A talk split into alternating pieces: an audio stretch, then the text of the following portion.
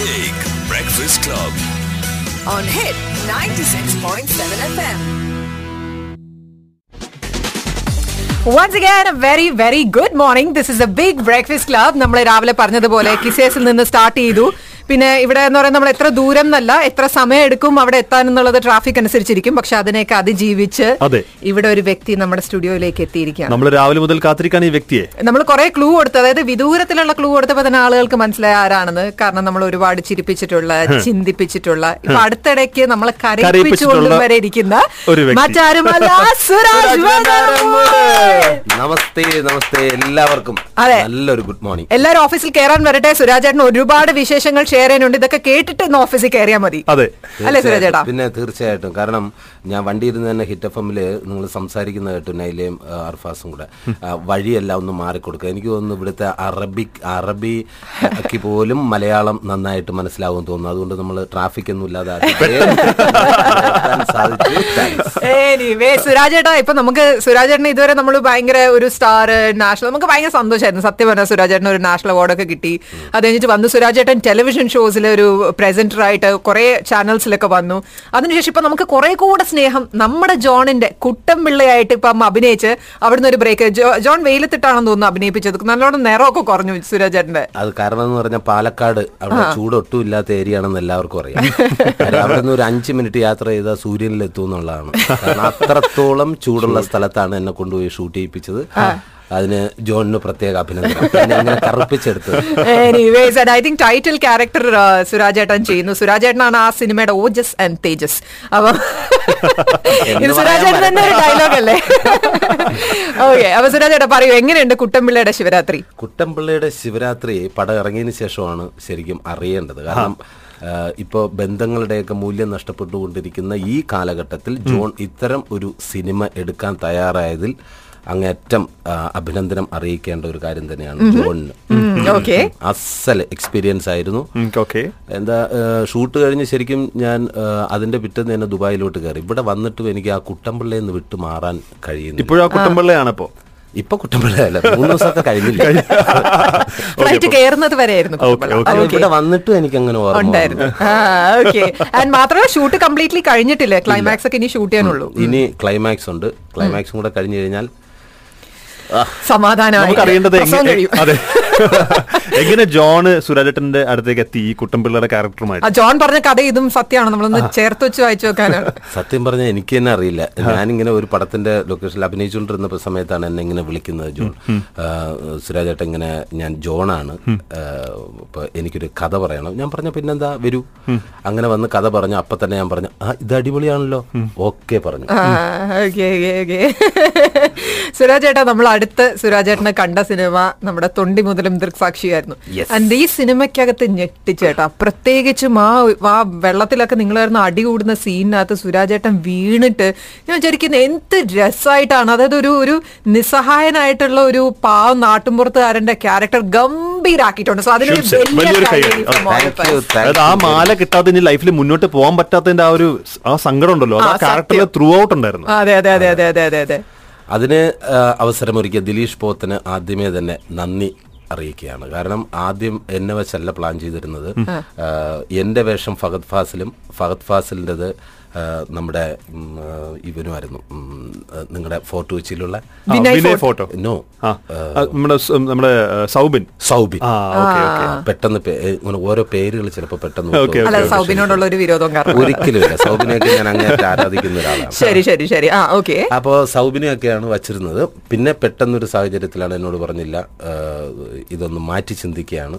സുരാജ് ഫഹദിന്റെ റോളും. പിന്നെ സൗബിന്റെത് ഫഗതുമാണ് ചെയ്യുന്നത്. എങ്ങനെ ഇരിക്കുന്നു എന്നോട് ചോദിച്ചു. ഞാൻ പറഞ്ഞു എങ്ങനെ ഇരിക്കും അതിന് ശേഷം പറയാം. പിന്നെ അത് ഒരു ഭയങ്കര ഇൻസിഡന്റ് ആയിരുന്നു. അതായത് എനിക്ക് അദ്ദേഹത്തിന്റെ ആദ്യ സിനിമയിലൊക്കെ അഭിനയിക്കണമെന്ന് ഒരുപാട് ആഗ്രഹിച്ചു. എനിക്ക് നേരത്തെ തന്നെ അസോസിയേറ്റ് ആയിരിക്കുമ്പോൾ തന്നെ പിന്നെ ദിലീഷ് പോത്തിനെ നന്നായിട്ട് പരിചയമുണ്ട്. അപ്പോഴൊക്കെ ഞാൻ ചാൻസ് ചോദിക്കും. എന്നാൽ അടുത്ത ഒരു പടത്തിൽ എനിക്ക് ഒരു ചാൻ ഒരു ഒരു- സീനായാലും എനിക്ക് അഭിനയിക്കണമെന്ന് ആഗ്രഹമുണ്ടെന്ന് പറഞ്ഞു. അപ്പോൾ നോക്കട്ടെ എന്ന് പറഞ്ഞു.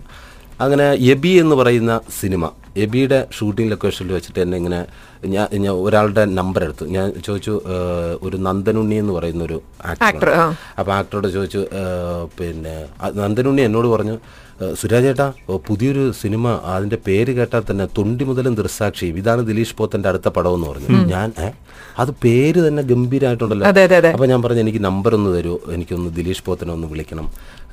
ഒരു ചാൻസ് ചോദിക്കാനാണ്. അങ്ങനെ നമ്പർ എനിക്ക് തന്നു. അന്ന് ഒരു എട്ടെട്ടരയൊക്കെ ആയിട്ട് വൈകുന്നേരം എട്ടെട്ടരയൊക്കെ ആയിട്ട് വിളിക്കാം എന്നുള്ള ഇതിൽ നിന്നപ്പോൾ ഇങ്ങോട്ട് എനിക്കൊരു കോൾ. അന്ന് അതേ ദിവസം തന്നെ രാത്രി ദിലീഷ് ഇങ്ങോട്ട് വിളിക്കുന്നു. അണ്ണാ ഒന്ന് കാണണം. അപ്പൊ ഞാൻ വിചാരിച്ചു വല്ല ഉദ്ഘാടന പ്രോഗ്രാമോ സ്റ്റേജ് ഷോയോ എന്തെങ്കിലും ആയിരിക്കും. അപ്പോൾ ഞാൻ അപ്പോൾ വിളിച്ച ഉടനെ തന്നെ ഞാൻ പറഞ്ഞു ദിലീഷെ എനിക്ക് ഒരു സീൻ തരണം.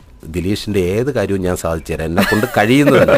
ഇപ്പൊ വിളിച്ച കാര്യം പോലും ഞാൻ സാധിച്ചു തരാം. പക്ഷെ എനിക്ക് ഒരു സീൻ വേണമെന്ന് പറഞ്ഞു. അണ്ണാ അത് നോക്കട്ടെ. ഞാൻ എന്തായാലും ഇപ്പോൾ എവിടെയുണ്ടെന്ന് വെച്ചാൽ ഞാൻ പറഞ്ഞു ഞാൻ ഇവിടെ തൊടുപുഴ റൂമിലുണ്ടെന്ന് പറഞ്ഞു. അങ്ങനെ നേരെ ആ ഹോട്ടലിലേക്ക് വന്നു. വന്നു കയറിയപ്പോഴും ഞാൻ ഇത് തന്നെ പറഞ്ഞു. അണ്ണാ ഒരു സീൻ. ഇനി കാര്യത്തിലേക്ക് കിടക്കാം. അപ്പോൾ എന്നോട് ഈ കഥ പറഞ്ഞു. കഥ പറഞ്ഞപ്പോൾ ഞാൻ എക്സൈറ്റഡ് ആയി. എന്റെ ദൈവമേ ഇത് ഞാനാ ചെയ്യുന്ന അതെ ഇതിലെ നായകൻ നിങ്ങളാണ്. വില്ലൻ എന്ന് പറയുന്ന ഫഗത് ഫാസിലാണ്.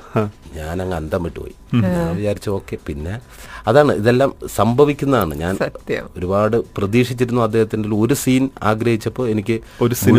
ഒരു സിനിമ തന്നെ എനിക്ക് അത് നായകനും നായികയുമായിട്ടുള്ള റൊമാൻസ് പാട്ട് കല്യാണം ഭയങ്കര ഗംഭീര സിനിമയാണ്. നോ ഡൗട്ട് അബൌട്ട് ദാറ്റ് ഇവിടെ എനിക്കൊന്ന് ഇപ്പോഴും തൊണ്ടി മുതലും ദൃക്സാക്ഷിയും ഓടിക്കൊണ്ടിരിക്കുകയാണ്. ഇതിൽ നമ്മൾ ഈ പോസ്റ്ററിൽ കാണുന്ന സീൻ ഉണ്ടല്ലോ ഈ വെള്ളത്തിൽ കിടക്കുന്നത് അത് ആക്ച്വലി സിനിമയിൽ പ്ലാൻഡ് അതായത് പ്ലാൻ ചെയ്ത് വെച്ചിരുന്നോ അതോ ആ- ആ ലൊക്കേഷൻ കണ്ടപ്പോ അപ്പൊ പ്ലാൻ ചെയ്താണോ ഇങ്ങനെ വെള്ളത്തിലേക്ക് ഇറങ്ങാന്നുള്ളത് ഒന്നുമില്ല. ഇത് ശരിക്കും വളരെ റിയലിസ്റ്റിക് ആയിട്ടുള്ള ഒരു സിനിമയാണ്. അതിൽ എന്റെ വലത്തെ കൈ ഇവിടെ ഒട്ടുമിക്ക ആൾക്കാർക്കൊക്കെ അറിയാമെന്നാണ് തോന്നുന്നത്. അതെ പലർക്കും അറിയില്ല. അതെ. വലത്തെ കൈ ഒടിഞ്ഞത് കാരണം മടങ്ങാനൊക്കെ വളരെ ബുദ്ധിമുട്ടാണ്. അപ്പൊ ഞാൻ ഹോസ്പിറ്റലിൽ പോയപ്പോ ഡോക്ടർ തന്നെ പറഞ്ഞു ഇനി എന്തെങ്കിലും പറ്റിക്കഴിഞ്ഞാൽ കൈ കട്ട് ചെയ്ത് കളയേണ്ടി വരും. അപ്പൊ അതിന്റെ ഒരു ടെൻഷനൊക്കെ ഉണ്ട്. അതിനുശേഷമാണ് ഈ പടത്തിൽ അഭിനയിക്കാൻ വരുന്നത്. അപ്പൊ അതിലെല്ലാം റിയലിസ്റ്റിക് ആണ്. ഫൈറ്റ് ഒന്ന് പോലും അപ്പൊ ഡൂപ്പ് അവിടെ നിന്നിട്ട് ഇങ്ങനെ ഓടി വന്നിട്ട് പിന്നെ പിടിച്ചിങ്ങനെ ഉരുണ്ട് ഉരുണ്ട് നേരെ വെള്ളത്തിലേക്ക് വീഴുന്നു. വെള്ളത്തിൽ നിന്ന് ഇങ്ങനെ പോകുന്നു. ഇതൊക്കെയാണ് റിഹേഴ്സൽ കാണിച്ചത്. അപ്പം ഞാനും ഫഹദും മാറിയിരുന്നിട്ട് ആ ഇത് ഉഗ്രനായിട്ടുണ്ട് കേട്ടോ ഇത് ഡൂപ്പുകൾ ചെയ്തു കഴിഞ്ഞാൽ നാളെ നമ്മളെ പേരിൽ തന്നെ അറിയപ്പെടും. അപ്പം അങ്ങനെ പറഞ്ഞുകൊണ്ടിരുന്നപ്പോൾ തന്നെ നമ്മുടെ ദിലീഷ് കടന്നു വന്നിട്ട് പറഞ്ഞു ആ അണ്ണാ ഇനി നിങ്ങൾ രണ്ടുപേരുമാണ് ഇത് ചെയ്യേണ്ടത്. Full out of order. ഞാൻ പറഞ്ഞു ഞാനും എന്റെ കൈവയ്യ പ്രശ്നമാണ്. ഒരു കുഴപ്പമില്ല പ്രസാദിന് മാല വേണ്ടേ? ഞാൻ പറഞ്ഞു വേണം. അപ്പൊ പിന്നെ ധൈര്യമായിട്ട് ചാടിക്കോ. അങ്ങനെ അതിന് ഒരു ഈ വെള്ളത്തിൽ വീഴുന്നതൊന്നും പ്രീ പ്ലാൻ അങ്ങനെ ഒന്നുമില്ല. വെള്ളം തൊട്ട് അങ്ങ് അവസാനം വരെയും ഒരൊറ്റ ഇതിലാ പോയിക്കൊണ്ടിരുന്നത്. ഒറ്റ ഷോട്ടിലോ ഒറ്റ ഷോട്ടായിരുന്നു പിന്നെ ഇടയ്ക്ക് അതിലൊരു ചെറിയ കട്ട് വന്നിട്ടുണ്ട്. അപ്പൊ ഓക്കെ ഓക്കെ ഓക്കെ. അപ്പോൾ ഫുൾ അത് എന്താ പറഞ്ഞറിയിക്കാൻ പറ്റില്ല. എനിക്ക് അദ്ദേഹത്തിനെ പിടിച്ചേ പറ്റൂ. അദ്ദേഹത്തിന് രക്ഷപ്പെട്ടേ പറ്റൂ. അങ്ങനെ ഒരു വല്ലാത്ത ഘട്ടത്തിലായിരുന്നു അവസരം പിടിച്ചു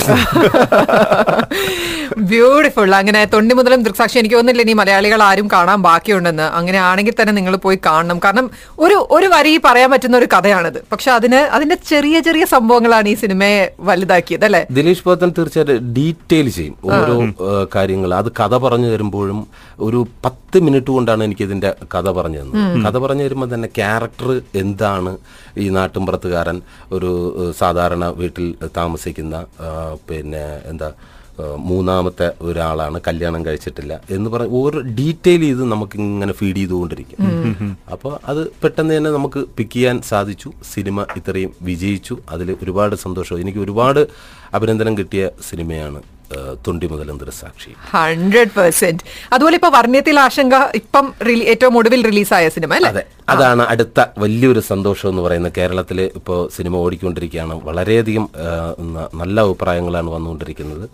അതിലൊരു വലിയ സന്തോഷമുണ്ട്. അതിലൊരു മുഴുനീള കഥാപാത്രം സിനിമയാണ് ഇപ്പൊ അടുത്ത ദുബായിൽ റിലീസ് ദുബായിൽ റിലീസ് ആകാൻ പോകുന്നത്. പതിനേഴാം തീയതിയാണ്. പതിനേഴാം തീയതി നമ്മളിവിടെ ഗ്രാൻഡ് ആയിട്ട് അത് സെലിബ്രേറ്റ് ചെയ്ത് നമ്മുടെ ലിസണേഴ്സ് ഒക്കെ ആയിട്ട് അത് കാണാൻ പോകും. ഞാനേ സാധാരണ ഇത്രയും സ്പീഡിൽ സംസാരിക്കുന്നില്ല നൈലയും നിങ്ങളുടെ അർഫാസൊക്കെ. സംസാരിക്കുന്ന ഈ സ്പീഡ് അനുസരിച്ചിട്ട് എനിക്ക് വരാൻ പറ്റുന്നുണ്ടോ എന്നൊരു. അതെ അതെ അതെ. അപ്പൊ എന്തായാലും നമുക്ക് കാര്യത്തിലേക്ക് കടക്കാം. നമുക്ക് സുരാജ് വെഞ്ഞാറമ്മൂട് എന്ന ആക്ടർ ഇവിടെ നമ്മൾ ക്ലൂ പറഞ്ഞപ്പോ തന്നെ നമ്മുടെ സുരാജേട്ടൻ സുരാജേട്ടൻ സു സു അങ്ങനെ എസ് എന്നൊക്കെ പറഞ്ഞ അത്രയും സ്നേഹമാണ് ആളുകൾ. നമ്മുടെ ദുബായിലെ ആളുകളുടെ സ്നേഹമൊക്കെ എങ്ങനെയാണ്? സുരാജേട്ടന്റെ ഫസ്റ്റ് ടൈം അല്ലല്ലോ ദുബായ്? അല്ലല്ലല്ല അല്ല അല്ല ഒത്തിരി. ഞാൻ രണ്ടായിരത്തി ഒന്ന് തൊട്ട് ദുബായിൽ വരുന്ന ഒരാളാണ്. പ്രോഗ്രാമായിട്ട് ബന്ധപ്പെട്ട് പല ഇതായിട്ടൊക്കെ വരുന്ന ആളാണ്. അപ്പോൾ ഇവിടുത്തെ ആൾക്കാരുടെ എന്താ സ്നേഹം ഒരുപാട് കിട്ടിയിട്ടുള്ള ഒരാളാണ് ഞാൻ.